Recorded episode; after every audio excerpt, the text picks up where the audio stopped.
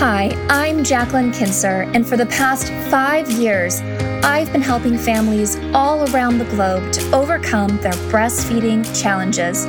And this is the first non clinical breastfeeding podcast that shows you how to rock breastfeeding and master motherhood through practical tips, mindset shifts, and honest conversation to create a confident and empowering breastfeeding journey. This is the Breastfeeding Talk Podcast. Welcome to the podcast. Uh, today we have Professor Amy Brown with us. She is known as Professor of the Boobs, and she's a professor of maternal and child health at Swansea University in the UK. Welcome, Amy. Good evening for us, or good morning for you from when we're recording this.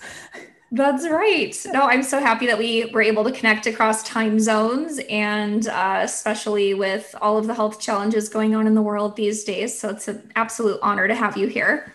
Thank you for having me. Yeah, absolutely. So uh, we were just chatting about this is kind of funny because you know she's in Wales, I'm in Arizona, and they're completely locked down there and have been for five weeks. And you could basically do whatever you want here in Arizona. So it's quite a contrast. Um, that strategy is not working out well for us, in case anyone was wondering. But here we are, safe in our homes, able to meet with each other today. And one of the reasons why I've wanted to have uh, someone like Amy come on the podcast and actually had thought about her name early on when I launched it last year. Actually, it's been almost exactly a year to the day since I launched the podcast, the day that we're recording. That's pretty cool. Probably feels um, like a lot longer. It does feel the like last year has been um yes. oh goodness, does it? Um, but yeah, there's so many so many wonderful things that Amy writes about and and, and is involved in, in research and teaching and things that are so relevant to you know this podcast and, and just breastfeeding in general. So we're gonna go to probably a lot of different places today, but um, there was a post that you made on Instagram that really caught my attention because I was like, wow, that that's such a great way of of uh, you know just phrasing things. And I'm going to read just a little bit of it. I want to read the whole thing and just sit here and read to people. But you had said uh, in quotes that no, there's no need to breastfeed. I didn't, and my baby is fine. And this is something that you know breastfeeding moms hear a lot. And uh, the caption here is That's great. We love healthy babies. But although this might be said in support, we must be careful about the messages we give. First, if a mother wants to breastfeed, telling her it doesn't matter can feel like you are saying her wishes don't matter. If she wants to breastfeed, support her to do that. Second, although it's perfectly possible for a baby not to be breastfed and to be fine, because health guidelines are about the chances of something happening, not that it will, not all babies have an equal chance of being fine. And then she kind of, you know, went into some more explanation about that. But um, at the end here she says we we may we must make sure that we are not stopping women receiving the messages that you that just might make all the difference for them based on what happened to you even if it is meant in kindness. So you know that what comes to mind is i've seen a lot of news stories lately about celebrities and them you know wanting to feel supported in their use of, of formula feeding and their struggles along their journeys. And and there's sort of this you know yeah like oh thank you for saying something sort of reaction right? Um, and it, it feels a little like people are feeling vindicated like oh i couldn't breastfeed so thank you for saying something. But then there's the whole flip side of the coin that sort of feels like we're not allowed to talk about. Um, so i would love for you to just you know let's let's go deeper on that topic. You know why why is it that it seems like it's almost stigmatizing to give messages to women that are really supportive of breastfeeding oh it's it, it's such a complicated issue isn't it and just as you were reading that back to me i was thinking there are there are so many different parts to it uh, there's there's how women feel when they're not able to breastfeed and they have so many different emotions from that that different people need different reactions. So sometimes whatever message you put out there, you end up upsetting one person with a message that you're trying to use to help somebody else. So you can kind of see where they come from with those. Oh, look, formula's fine. Look, my baby's fine. And trying to unpick it, you, you can kind of understand that they're trying to make other people feel better, but I think often they're trying to make themselves feel better, which is, you know, ab- absolutely valid. The issue is there is why they are feeling that guilt and those emotions that they want to go away in the first place. So, who is making them feel guilty? Why are we still in a position where, when women are struggling, they're blaming themselves and feeling guilty when usually it's lots of different influences outside them have led them to that position, or it's something biological that they haven't got an answer for, so they end up blaming themselves. You've got the one issue there. The main issue that I have with it is although they're trying to make people feel better and they're trying to make themselves feel better, which of, of course is important, they're ending up harming others with the message in terms of either other women feeling dismissed and thinking that people are saying that breastfeeding didn't matter when it did matter to them. So maybe they wanted to breastfeed, but they weren't able to do so. And they really wanted someone to actually just acknowledge how awful they felt about that rather than telling them it, it didn't matter. But the second issue within that is my worry about women who are in a position of a lot of privilege and their babies probably will be fine pretty much whatever happens because they're in a, a, a, position of lots of privilege and health benefits and they have the support and everything around them blocking any information getting to women who are in less privileged positions so it's Kimberly Seals Allers talks about this a lot as well that you have a woman with a lot of money and health insurance or you know lots of protective health factors telling other women that breastfeeding doesn't matter because her baby was okay, when in fact we know that there are loads of different influences on someone's health. So, for a baby in a less privileged circumstance, we know that breastfeeding is even more important for them. It can make that real difference. It can help lift them out the effects of poverty and other issues that their mother might not be able to control because of issues such as a lack of money or a lack of support around her. And that's where it kind of gets really complicated. You can't tell anybody else that their baby will be fine because you don't know. And that's not meant in a way to scare people, but it's saying that, you know, you, you, you can only judge what's happened to your own baby. Mm. And it, it, it, it's, yeah, it's a, so important. it's a really complicated issue because the whole thing gets turned into women feeling different things, women blaming themselves, women blaming each other, when in fact it's a wider societal public health issue where they've been let down in some form. Usually, if you've got a woman in front of you who breastfed before was breastfeeding but had to stop before she was ready it's rarely because she just thought you know what? I can't be bothered to do this anymore. Usually she's tried a million and one things and has reached the conclusion that she can't continue.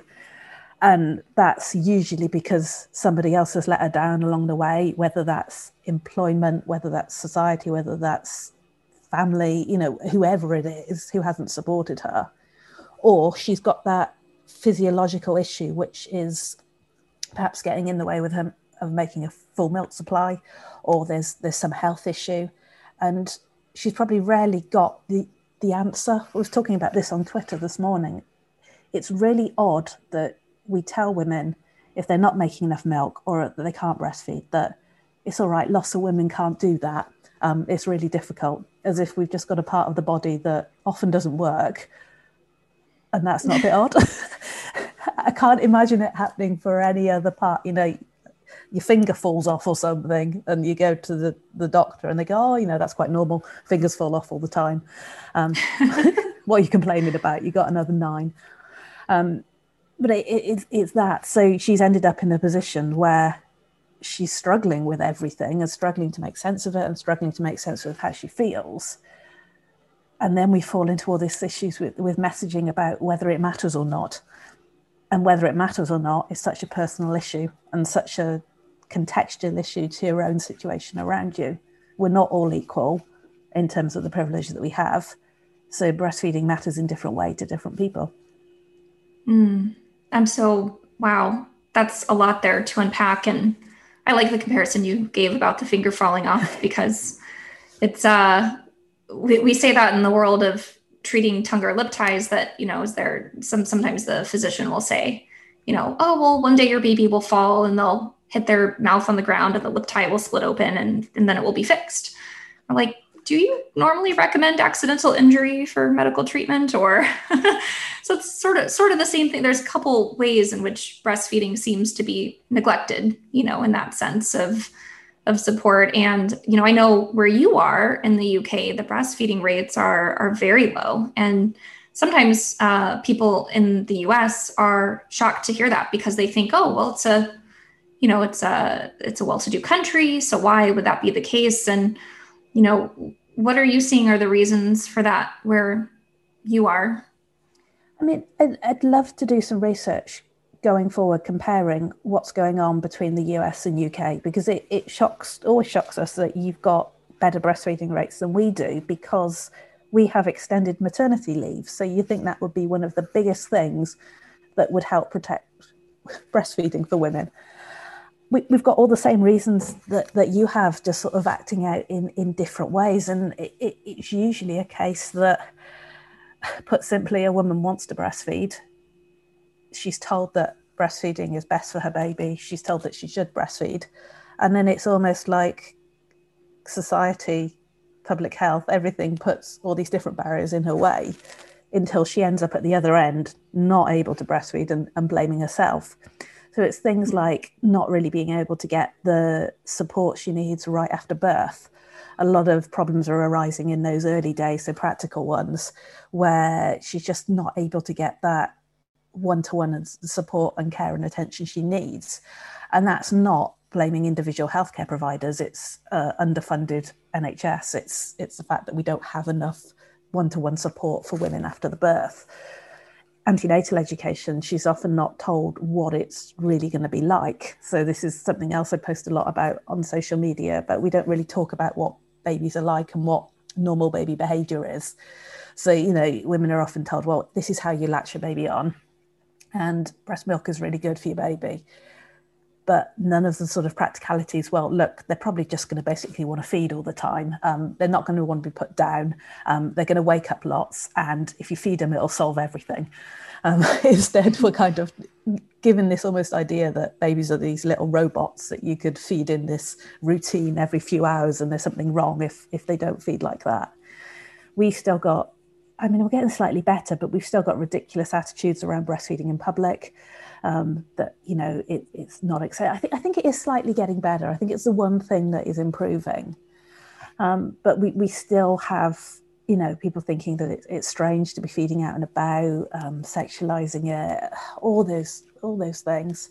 Just, just a kind of a lack of lack of support. But it, it does really surprise me, given our extensive maternity leave that most women can access, that we don't have higher rates compared to you. In fact, we have very similar initiation rates, but it seems to then drop off so we only have about a third of women giving any breast milk at all by six months.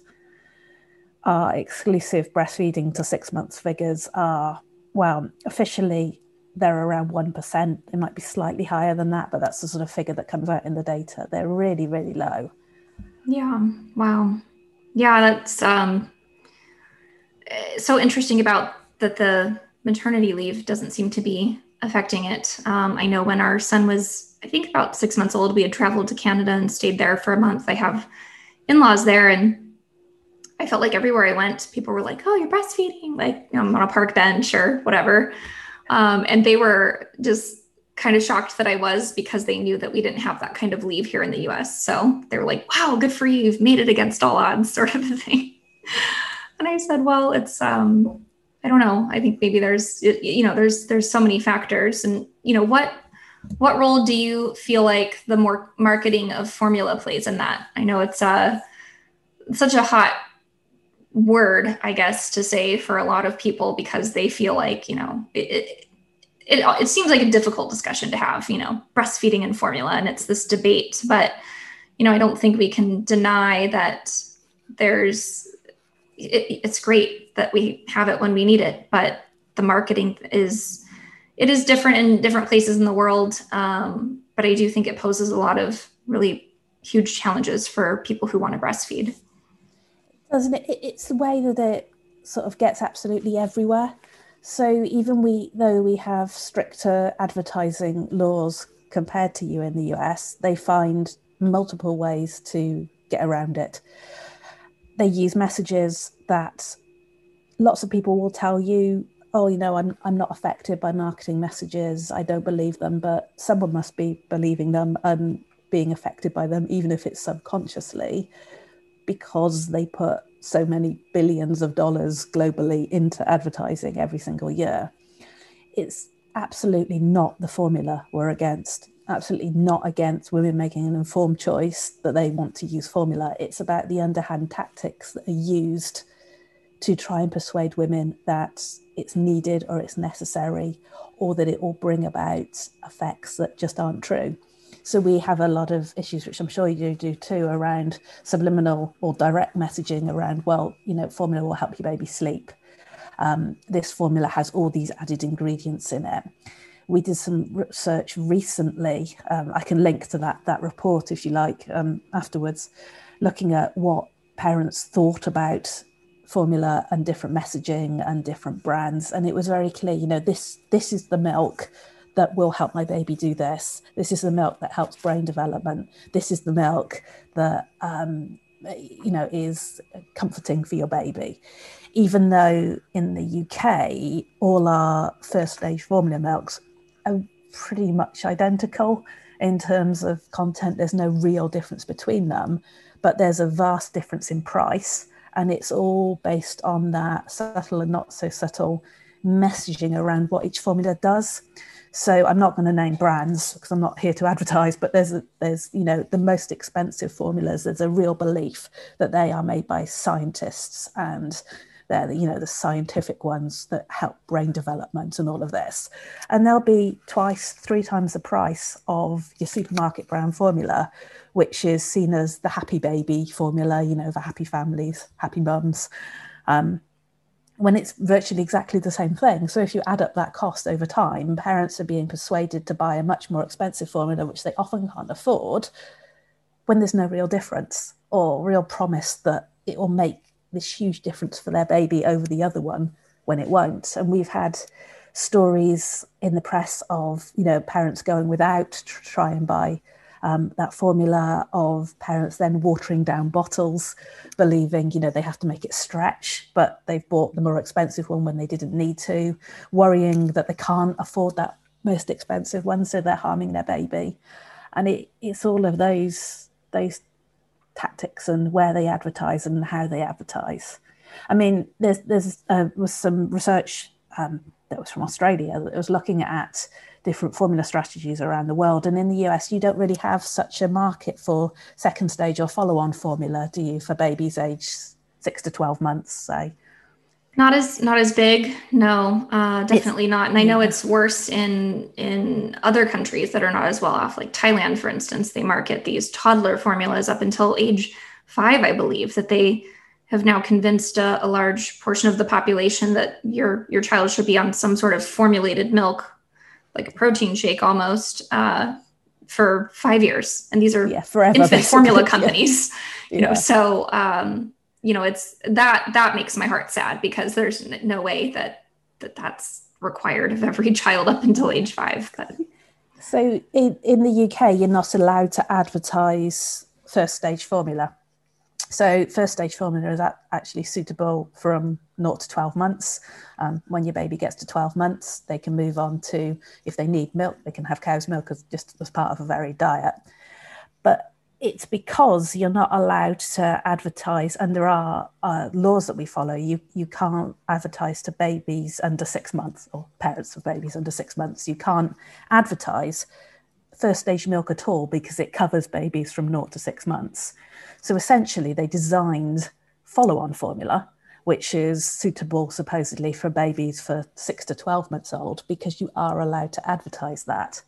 So you see adverts for it absolutely everywhere. Um, I, I, mean, I, th- I, think my children nearly disowned me because we were in the cinema. Remember those? Oh, you, you still have cinemas. We, we don't. We haven't had them for Yeah, you can actually go to a movie here. It's kind of crazy. All right, okay. You haven't been able to go to one here but... for a year. Yeah, anyway. So um, it, I was watching a children's film, and you know, you have adverts beforehand. They, they were advertising follow on form, formula before this oh. children's film. And I was just like, this is, you know, this is ridiculous. So they advertise it absolutely everywhere. But one of the problems is that a big chunk of the population don't actually realize that they're advertising second stage formula. They just see formula advertised, they just see the brand being advertised. And then they take all the messaging that is actually inaccurate and not supported by science from that second stage formula and apply it in their heads to the first stage formula and then go out and buy the corresponding formula for their baby based on scientific claims that aren't actually true. And there's been lots of research around that lately. So it's that, it's the nasty misperceptions and misconstrued, basically lying adverts that I have the rage against, not a mother who chooses or a family who chooses to use formula milk or the formula milk itself or the you know a baby being fed formula that's that's not the issue. It's it's how people are manipulated not necessarily into definitely buying the formula but really believing that this particular formula will solve all their problems. And the more, more they have to part with money for more expensive ones. And and it's just awful. And it just continues and we keep calling it out and it keeps getting worse and worse. The the adverts are just about everywhere you know in it they completely circumnavigate the law that we supposedly got to protect families from inaccurate marketing. Yeah i'm i'm, I'm not surprised that they found a way to get around um, because you know it, it is it is a very big market and i i agree with you. You know i don't have a problem with formula. You know it's it's great that we have it and if you need it if you choose it it's there. Awesome but it is that marketing like you said this perception that parents end up having. Um, and you know a common question i get whenever i work with someone you know during their pregnancy and they want to just be prepared which formula is the best in case i need it? And there is that you know idea that if i pay more it's better or oh this one has probiotics meanwhile you should be mixing that with boiling water. So i don't know if those probiotics are really surviving. And you know there's all these ideas right? There's just sold on you know oh this one has you know something better for the brain and all those things like you mentioned. So it it it breaks my heart to see parents not getting the information that they're wanting to get i guess is a good way to put it. Um, and then, you know, coupled with the marketing campaigns that I've seen here, they're very emotionally based here. So I don't know if they're more science based where you are, but it's the, I think it was the, I won't say the brand, but there was the tagline, the sisterhood of motherhood. And, um, you know, just this, you hardly even see the milk in the commercial. And that's the way a lot of advertising has gone and so now it's this feeling right like you said like the happy baby the happy mom and you're buying into you're they're selling a feeling and then you're buying into the feeling. And um, i think that is so problematic because of all of the emotional difficulties that new moms already face. So it's hard enough right? Let's even put breastfeeding aside it's hard enough to bring a baby into the world and then to parent that baby and, and all the things. And now if you're struggling with breastfeeding and the doubt and you know what is is that a thing that just it's it's something that we do as women is that we internalize these things. Like we we feel the guilt uh, we do self blame uh, or there's there's anger that you know we we have this buildup of things and it comes out as anger. Why is that happening for for us as women and mothers? I, I think we're socialized into doing it. I think society encourages it because it keeps women in their place as such. I think you know it. That's just basically advertising, isn't it? They we've got to a place where women have been made to feel so guilty and so lacking in various ways over the decades that it's a really kind of clever trap as such. I think You know, there is a line somewhere, isn't it? You know that if, if women woke up tomorrow and recognized their worth, a lot of businesses would go completely bust because they wouldn't be buying all this all this stuff. And eh, you know, and, and in no way blaming women for feeling that way. It's it's something that is is layered on them, and I think we do it. You know, even even to children, people treat little children differently, don't we? We expect little girls to be different to little boys.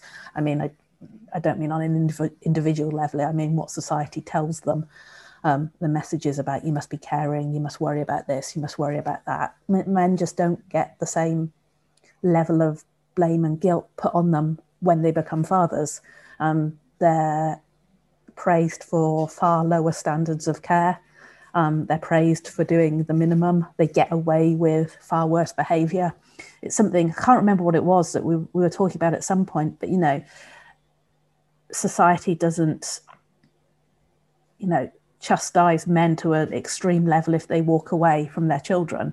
But a mother who did that would have such, you know, hatred given to her for doing it. it it's that double kind of standards that are used. And I think we just internalize it, and marketing plays on that.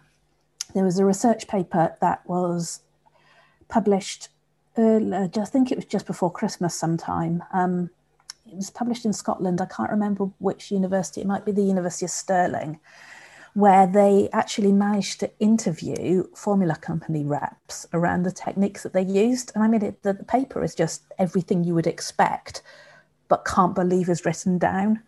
So there you have these reps talking proudly about how, you know, guilt is a brilliant sales tactic and how if you can draw a first time mother in with all these inflated claims and lies, then you've basically got her for life. And it is so cold, but just repeats everything we sort of knew was happening, but never had the hard proof of and they just talk about how they use emotion and how they label mothers as different types.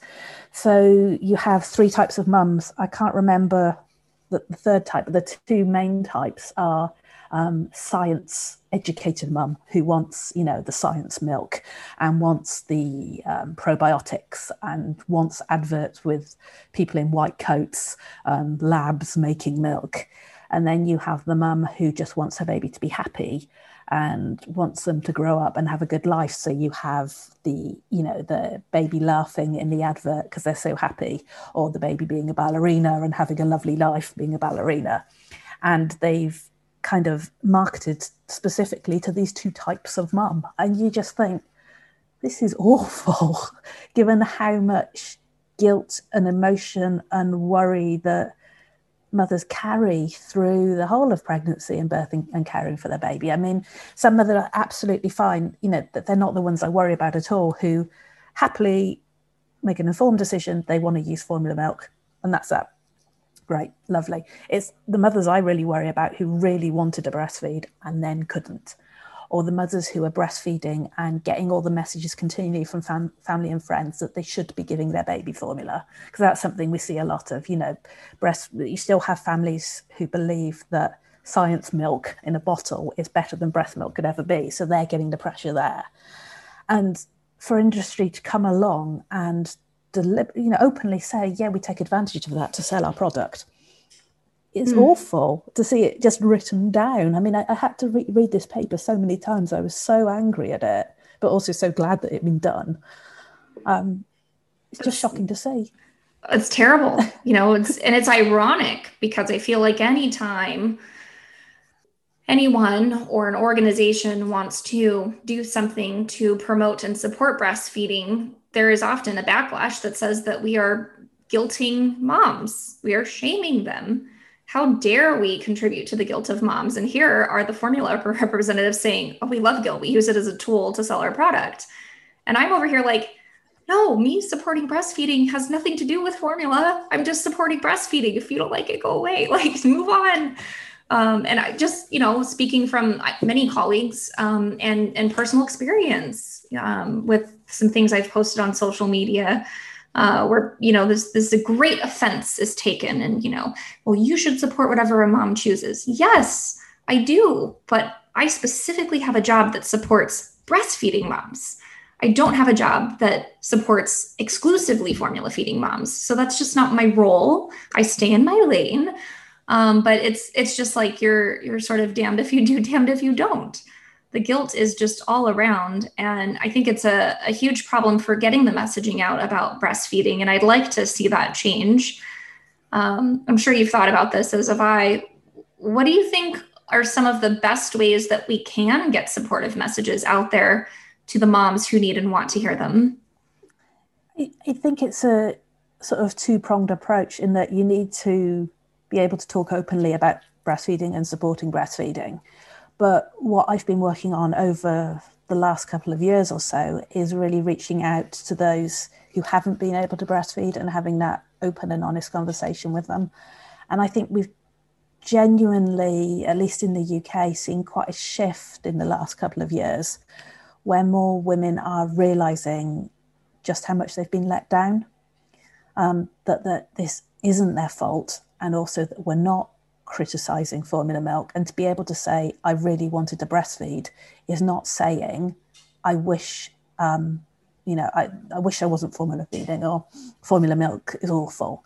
You know, you, you can absolutely be completely grateful and happy that you're now formula feeding on your baby, you're thriving, but also still be really grieving not being able to breastfeed. They, they you know, they, they're not too completely opposing. You can hold them at once. And it's not saying, you know, by saying I'm really, really grieving, not being able to breastfeed my baby. It's not saying I hate formula. You're an awful mother for formula feeding. I think we're finally seeing more women open up and be able to say, well, actually, it was really important to me. Um, because as always, women are left out of the conversation when it comes to having a baby in a way um, that they don't matter as such. You know, it's like birth trauma, isn't it? Look, your baby's fine. What on earth are you upset about? That message that women get. Well, you know, your baby can be absolutely fine.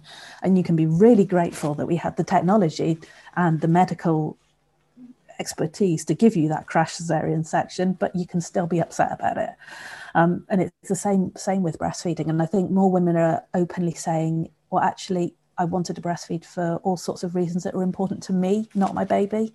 It's it's a, something that involves two people.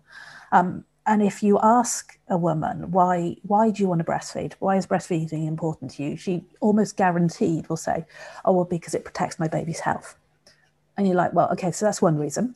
Why else?" And it, it sometimes you can see women are hesitant to go, "Oh well, actually, it's just kind of how I wanted to mother my baby. It's how I wanted to care for them. Oh, I wanted to because we've got a breast cancer risk in our family and I wanted to reduce my risk that way. Or I just felt it was more convenient. Or, you know, I just wanted to do what I expected my body to be able to do. Or my religion says it was important and it's important to me for religious or cultural or family reasons. They're all good reasons. And actually opening the conversation in that way, I think is helping women realize that they're being let down um, rather than internalizing everything and feeling guilty. What I'd love is for no one who stopped breastfeeding to feel guilty, instead to feel angry who let them down along the way. And I think this is just a really important conversation to keep having. And there's, there's t- taught about a good psychological technique, which when you blame yourself for something, like, I don't know, you fail an exam is it all your fault? Or are there other things that happened along the way where you were let down? So your teacher wasn't very engaging, or your partner didn't take the load off you, or this or this or this. Who you know who who should be shouldering a little bit of blame here? And it's the same with with breastfeeding. If you've stopped breastfeeding, was it really your fault, or was it because you couldn't get the medical support you needed? Was it because your partner wasn't supporting you? Your mother in law was saying this, your employer was saying this, society was saying this.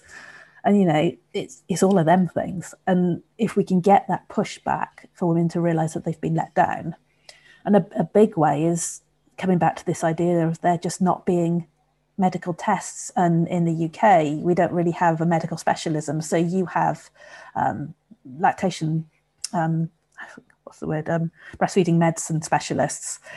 Um, you have doctors who you know who have in their official title. Here we don't. We ha- we have increasing number of medics who are interested in it and passionate about it, but it's, it's not necessarily their title.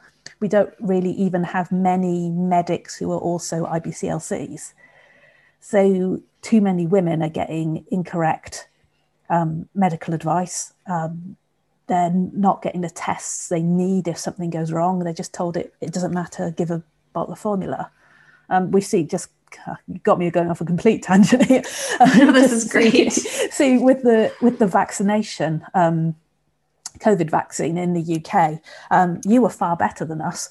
Um, we when it originally came out and we had the message that you're going to start um, from like next Monday, we're going to start vaccinating um, healthcare professionals. It was like nobody had ever considered that a healthcare professional might be breastfeeding. And they, because it wasn't tested with women who were breastfeeding, they put out the message that women who are breastfeeding couldn't have it.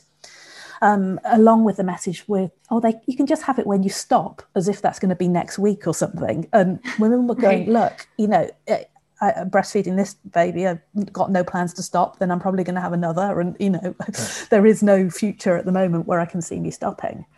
And a group of medics and pharmacists and lots, lots of people got together and basically lobbied for um, the, the license to, for it to be okay for breastfeeding women. They can make the decision to have it, that's fine. But still, that hasn't trickled through. So women are still turning up to have their vaccination and being told, oh no, we're told that breastfeeding women can't have this. So even though they can, that messaging still hasn't got through. And it's, it's awful. It's medical ne- negligence, surely, to be giving women incorrect information. But we, we have it all the time with medicines here. Women are told that you can't breastfeed with that when you can, or you have to stop breastfeeding to take this medication. And we did research a few years ago that showed that if women are forced to make that decision, they'll put their baby in breastfeeding first over the medication. So it's not that they stop breastfeeding to take it, they don't take the medication and risk their own health because it's so important to them. Mm. Um, I don't that know where we went from here. That, yeah, that, that, was from what should we do? Well, first, no, was great as a medical issue. Um, we've got to have have it taken seriously that this is a a health medical issue. Breastfeeding is a health issue. It's it's part of health and medicine. It's not some weird hobby that women do for fun, which I think is almost how it's treated sometimes, like some kind of strange hobby. Like, oh, look, you tried, I don't know, whitewater rafting. um, it hasn't worked out. Sorry, you can't do that anymore. Um, rather than it being part of their body. I, I, I just can't get past this idea that women are told their body doesn't work and have no explanation or test for that and mm. then blame themselves. It's it's it's so mixed up, but it comes back to that idea of getting women to shoulder the responsibility and the blame, because if they actually push back against it, we'd have to do something to change it. And I don't mean we, I mean public health, governments, etc. Yeah, no, yeah. I I think what you just said there about we have to really look at breastfeeding as a health issue, which it is, because you know, too many people, I think, find themselves trying to DIY everything as well. And so then that's where that shouldering the blame comes from. They don't even, sometimes there's even just lack of awareness of, uh, you know, lactation consultants or any sort of lactation professional um, that we exist or we exist outside the hospital. Sometimes that's really an unknown. Um, in fact, I just met a woman today when I was working who uh, works in healthcare and was surprised to hear that there are lactation consultants who don't work in the hospital. Um, and I now now she knows, um, but you know there's there's just still such a lack of awareness of things. I feel, and then the other issue that I see is you know. I, several times a day where women contact me and say, Oh, I've tried it all and I just cannot make breastfeeding work.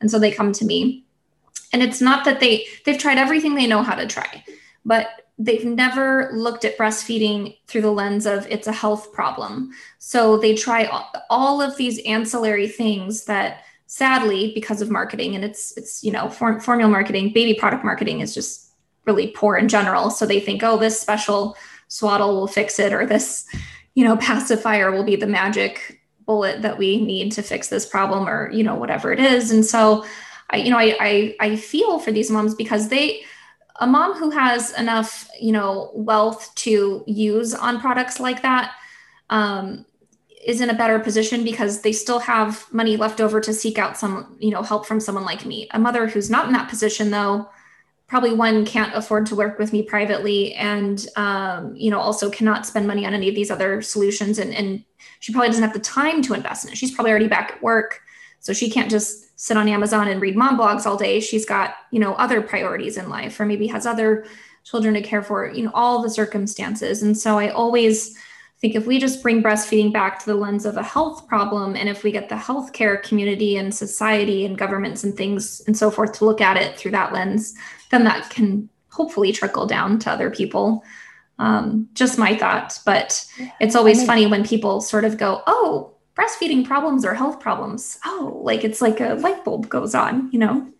I mean, it, it's that that lack of awareness about IBCLCs, um, the lack of them being everywhere. I, I, can't, I don't even know when I first found out about them. It certainly wasn't before I had my first baby. It was some time afterwards that I actually realised that they were a thing. Um, I don't think I realised that peer supporters or breastfeeding counsellors were even anything in, until I'd had that first baby to to realize that there was a specialist it it took far longer. And i think a lot of the general population certainly in the uk aren't aware that there is a specialist who can help them. Um, we often people have lost their positions in hospitals in, in cuts in the uk so sometimes there isn't even one available for them on the nhs there is that strange strange kind of perception that somehow um, spending money on a lactation consultant is uh, expense that they don't want to spend, that it's it's not worth it. Where people will go out and buy very expensive products. I guess it's the quick fix thing versus paying for who they see as a therapist or something. I don't know. When you can often solve the problem in the long run um, far more cheaply, really. Um, but it's it's that I think it's just that lack of awareness of it all, and the fact as well that so much of this is propped up on volunteers. It's really weird. So in the UK, we have so much that is reliant on voluntary peer supporters and volunteer breastfeeding counsellors and passionate volunteers in other roles. And you just think, for what other area of health would we do this? Can you imagine kind of like heart attack peer supporters? So you have a heart attack and you're like, well, right then, just pop down to this local heart attack peer support group down the road where everybody's had a heart attack and they'll tell you what to do. It, it, you know, it's it's nonsense, laughable when you think about it, but that's essentially what happens for something that I don't know what the you know the percentage of women having babies, but you know, let's say seventy five percent of women have a baby at some point in their life. It's going to apply to seventy five percent of women at some point. It's it's it's not like some niche health issue. It's it's a really common thing.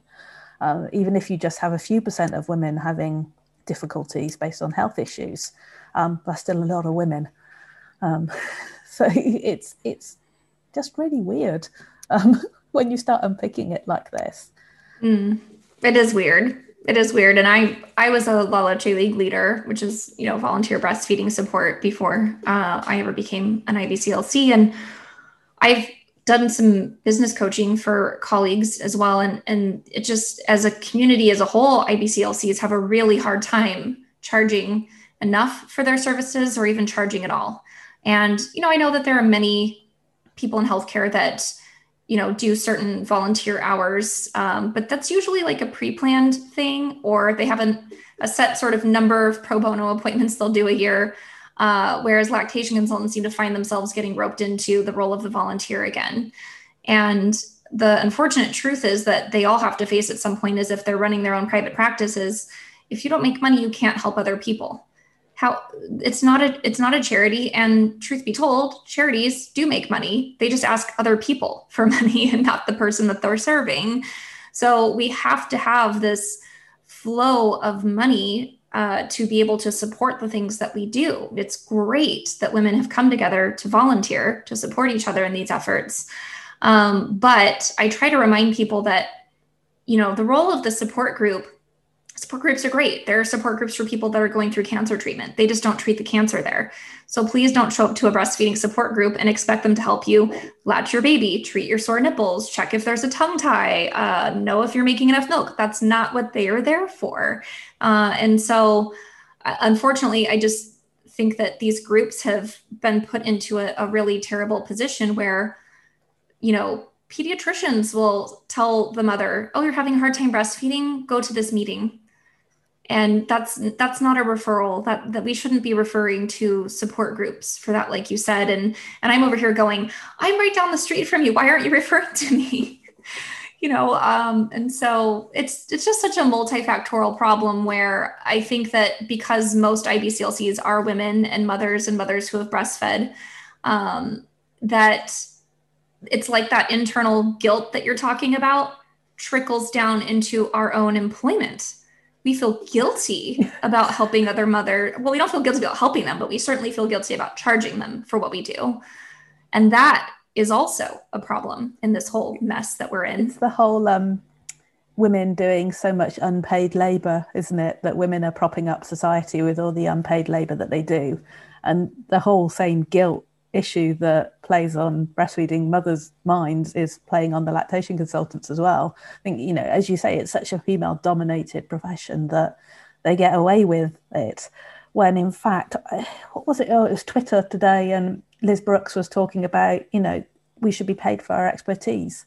Um, any other profession would demand this and any other equivalent trained health profession. I mean, how much you pay to go to a chiropractor? You don't see chiropractors giving away free whatever they do, free manipulations, or you know, you wouldn't go to a dental special, specialist or a plastic surgeon and expect them to be doing loads of stuff for free. Um, it, it, it's so strange, and it's again just this ingrained, and I think also the type of woman who often goes into lactation consultants, they care. Um, they've usually seen so many bad experiences or had that challenges themselves that they're then driven by that empathy and driven by wanting desperately to help. And of course, it's to their own detriment, and it's also to the profession's detriment. In the idea, as you said, of you know, until everybody stands together and shouts about their worth, and everybody recognizes their worth, it, it just kind of carries on going. Mm, it yes, and it's it's unfortunate because I I think like you said about the the world is propped up on the unpaid labor of women that when we serve those women we know that we're witnessing doing them doing the unpaid labor right they're the they're the ones who uh, you know at least here even in, in january i forget the number that came out um, but it was uh, 140000 jobs or something had been lost in the united states and every single one of those were female jobs. So when it comes to the challenges that our society faces and you know the choice of who's going to stay home with the children um, disproportionately it falls on women. And you know there's a lot of reasons for that. So when when we go in as you know professionals to serve these women we recognize that they're doing this unpaid labor and, and may have even you know they've made sacrifices to be able to bring this child in um, most notably you know their income and their professions. Um, and so we feel we feel bad. We're try, we're like trying to support this vicious cycle of you know like we want to cut them a break because we know they're having a hard time and we feel it and we hear it and we sense it and it just is um but like you said uh you know having things like this you know paid time off after having a baby is no guarantee that breastfeeding is going to be supported um, like it you know in the uk so it it leads us to a lot of uh, a lot of different issues from policy and privilege and you know just the heart of the actual people themselves. And um, i know that you do such a good job of talking about the impact to the parent. And i love that you brought up you know moms might want, just want to breastfeed because they want something out of it for themselves. It's not that they're selfish but so much of that focus is on the baby you know we call it you know we can we obviously infant feeding is a part of breastfeeding but it is not uh, all of breastfeeding and you know how are we what are i guess what are you seeing when it comes to women's mental health regarding breastfeeding and just you know the new parenting in general I think I think it's just also tied up in it and and and so complex. And as you were speaking there, I was just thinking about the the underlying factor that mothering is undervalued, so it's not valued of what it adds. It, it's not just practically caring for the child in that given moment, it's shaping and creating and supporting the adult that they're going to become. And the same with, with breastfeeding, how much it's Julie Smith in Australia did a paper on how much breastfeeding is worth. In, in terms of they're not just doing the unpaid labor of feeding the baby, they're doing the unpaid labor of propping up the economy essentially in in what the impact of breastfeeding will be. So all the, the studies about how much breastfeeding saves or formula feeding costs an economy in terms of healthcare costs, um, you know, hospital appointments, GP appointments, and the knock-on effect across a population on things like IQ and work and productivity going forward is huge. There's a there's a big paper that was done in um, the US as well that really estimated, you know, what how much money would be saved by scaling up breastfeeding. Um, so every baby being breastfed, I think it was to 12 months and six months exclusively.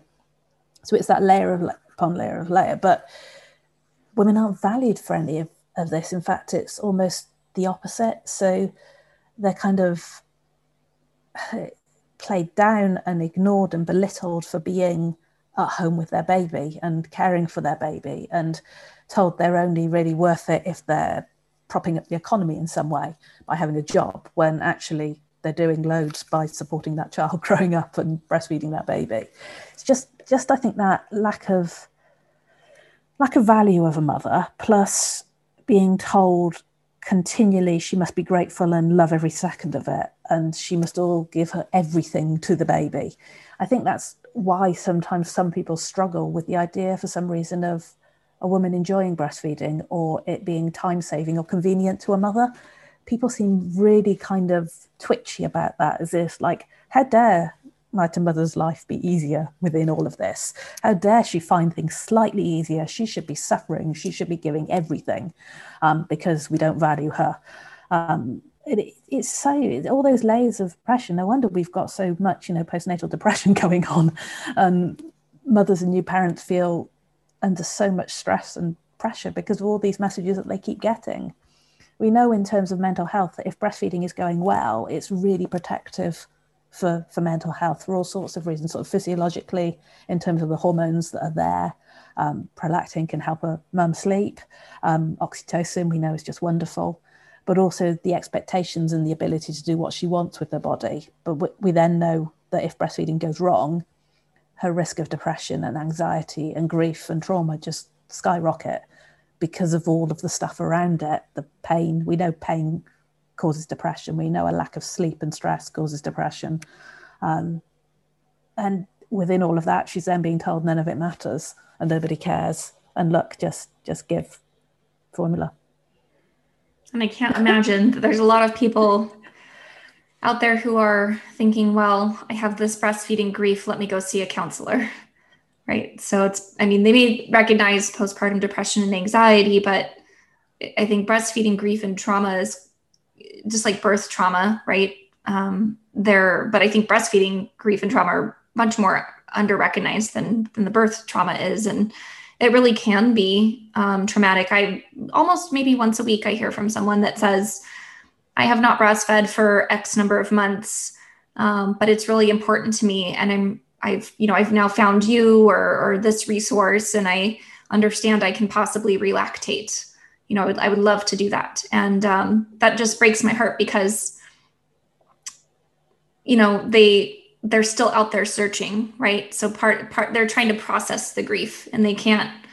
They're kind of stuck on it, and it's you can you can relactate, um, but uh, it's just it's it's harder work, right? And um, I just I see a lot of people who even come and follow my page uh, on social media and what have you, and they're not breastfeeding anymore, but they want the information for the next baby, right? They're trying to to heal something. Sometimes they get a lot of comments. This explains what went wrong with my baby, and I remember doing that after my son's birth. That was traumatic for me. So um, I wish that we had more support in place, but you've written a wonderful book on the topic, actually. So um, that's a good yeah. start for people um, that are looking for something to help support them through that. It, a lot of women reading it have said how healing it is even from just reading the, the, the opening chapter is about what breastfeeding means to women and why it's why it might be important to them. So lots of different reasons around what women value, and just hearing that and chapters on how women feel when they can't breastfeed, I think has just been so validating for women.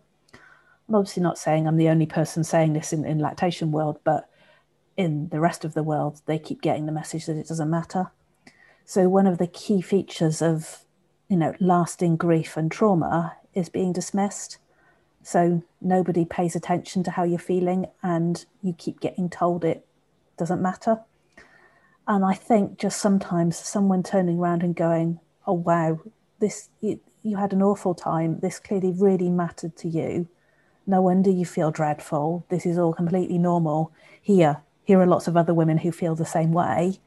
I think that can be really validating and helpful to read because to understand that you're not alone or you're not weird for feeling this way. A lot of women write to me and go, I don't know how you've done it, but it's like you're writing about me in this book, but you can't be because, you know, it was published before they had their baby. And I think it's just been so powerful in helping women realize that it is important and it's okay for them to grieve and it's okay for them to miss it. One point you said there about women coming back with a second baby, one of the quite surprising findings when I was doing the research for the book was that sometimes women had their first baby and they couldn't breastfeed and they had all these difficulties and they they moved on to formula and they kind of shoved it all to the back of their mind, locked it up in a little box and didn't think about it. And then when they had their second baby, what I expected was when they had the second baby and could breastfeed them, that that would make them feel better.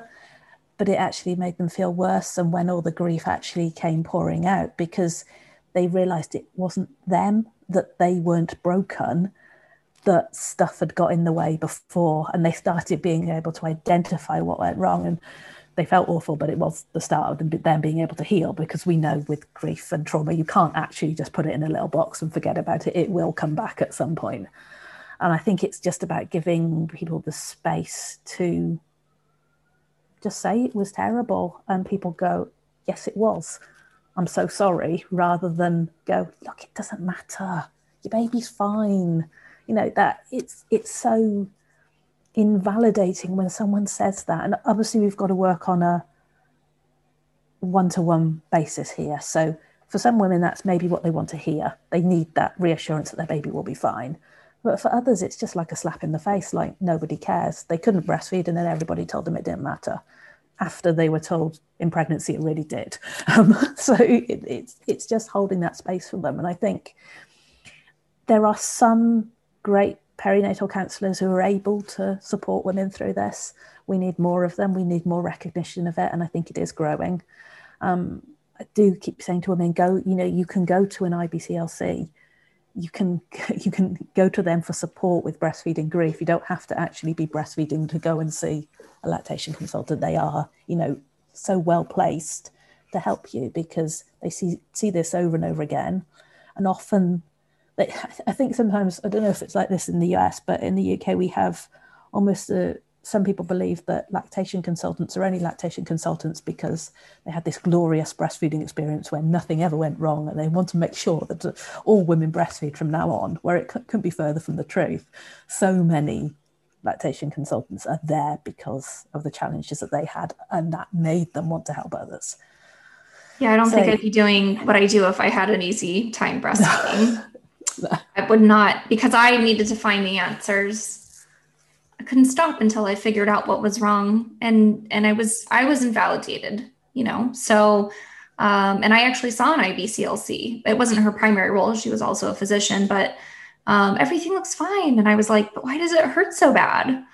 Uh, and so I just kind of never stopped looking, and then at that point fell in love with the field. So um, and then I, and then, you know, like you said, I, I sort of made an internal vow, like, I don't ever want another woman to have to go through what I did and not have the support that I needed. And, um, so, and that's a big reason why I started the podcast was, well, people love podcasts. I think, I don't know, a lot of people seem to listen to them and, you know, maybe if you listen to Joe Rogan, you're not going to find this one, but, or whoever you like to listen to, but, if I can reach someone somewhere with even just a, a, a, one minute clip of an episode that somehow changes something for them or, or pushes them in direction that they were looking for, then I want to do that. So um, that's so important that we're having the conversation that we've had today, which is really just so so many different entanglements and it's you actually answered my question I was going to end the episode with already, which was so beautiful. But,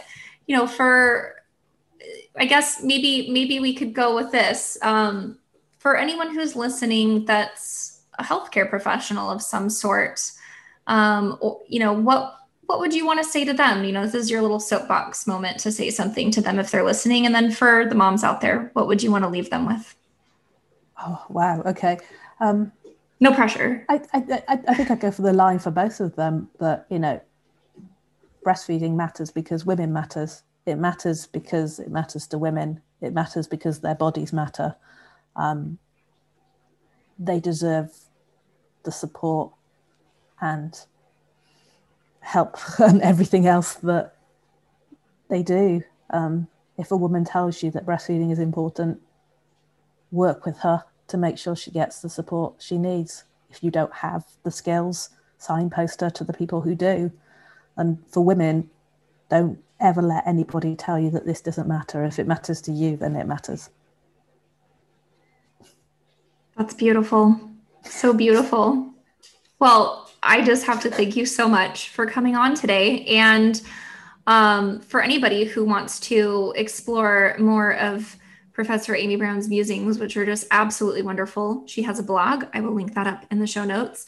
She has amazing books. I will link up the list of those in the show notes. Um, and she's quite active on social media. She told us about her little Twitter adventure this morning. So, um, you know, there's lots of wonderful places to follow her and her incredible work. So, thank you for being on the show today. It's been wonderful. Thank you for having me. Did you know most moms stop breastfeeding in the first month postpartum? I believe succeeding at breastfeeding means having the right mindset. In fact, studies show that the number one factor that determines breastfeeding success is commitment, which is why I've created my incredible audio download of breastfeeding affirmations where I give you actionable mantras so you can breastfeed your baby with confidence and peace of mind. And best of all, it's free. To get access to this audio and PDF, simply visit holisticlactation.com slash mantras and you can get started right now.